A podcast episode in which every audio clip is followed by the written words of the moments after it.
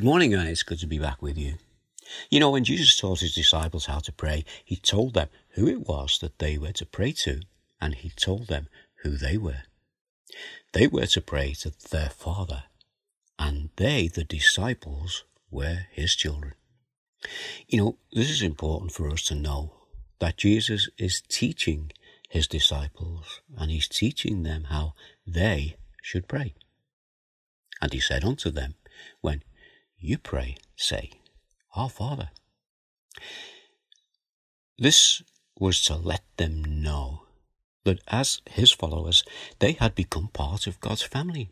And to be part of a family means that we have a relationship, a special relationship. And those who are following Jesus have a special relationship with God, God their Father. Listen to what the writer to the Hebrews has to say. This is found in Hebrews chapter 2, and I'm going to just uh, read to you two verses, verse 10 and verse 11. In bringing many sons and daughters to glory, it was fitting that God, of whom and through whom everything exists, should make the pioneer of their salvation perfect through what he suffered. Both the one who makes people holy and those who are made holy are of the same family. So, Jesus is not ashamed to call them brothers and sisters. You know, a thought here. There's no one other than God the Father, God the Son, and God the Holy Spirit who by nature are holy. So, how do you and I become fit to be part of God's family? Well, it's when we put our trust in Jesus and when we believe in the power of his death and resurrection. Then we are welcomed as brothers and sisters into his family. And this is an eternal relationship. A relationship that we have with the one who we can now call our Father. Listen to Hebrews chapter 2, just one verse from here, verse 12. And this is Jesus speaking. He says, I will declare your name to my brothers and sisters. In the assembly I will sing your praise. This family is not like any earthly family, and our Father is not like any earthly father. When we take Jesus as our Lord and Savior, we have a new relationship by being adopted into His family. Listen to a verse from Romans chapter 8. It's verse 15.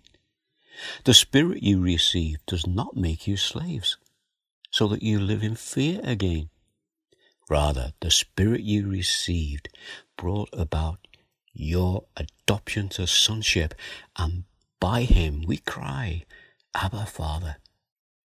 You see, we are His sons and daughters.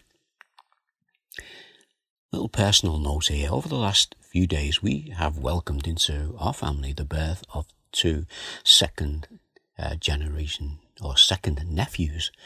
I think that is the correct term, second nephews. One weighed in at 10 pounds, six and a half ounces, and the other weighed in at 8 pound, 15 ounces. And as you can imagine, these newborn babies, these two boys, they've brought joy to all of the family. And it made me think of that verse that we often quote in Luke 15, it's verse 7, where Luke tells us that heaven is rejoicing when a sinner repents. And this is as they are welcomed into God's family. Remember what Jesus said to Nicodemus in John chapter 3, verse 5 through to 8. And I'll leave this little thought with you as we finish off this morning. These are the words of Jesus to Nicodemus. Jesus answered, Very truly, I tell you, no one can enter the kingdom of God unless they are born of water and the Spirit. Flesh gives birth to flesh, but the Spirit gives birth to spirit. You should not be surprised at my saying, You must be born again.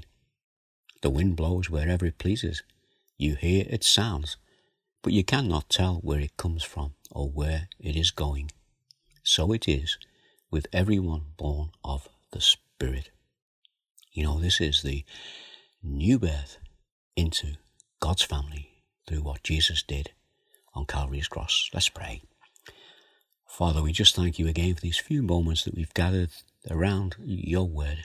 We thank you for the truths held within them. And we just pray that you will continue to bless us. For those of us who are born again, who know you as Saviour, and also to open the hearts of any who are listening who might not yet have taken that step of faith in trusting you as Saviour, as Lord, and as being our Father. And we ask these things in the name of Jesus. Amen. Well, God willing, I'll be back again tomorrow. In the meantime, take care. God bless. Bye now.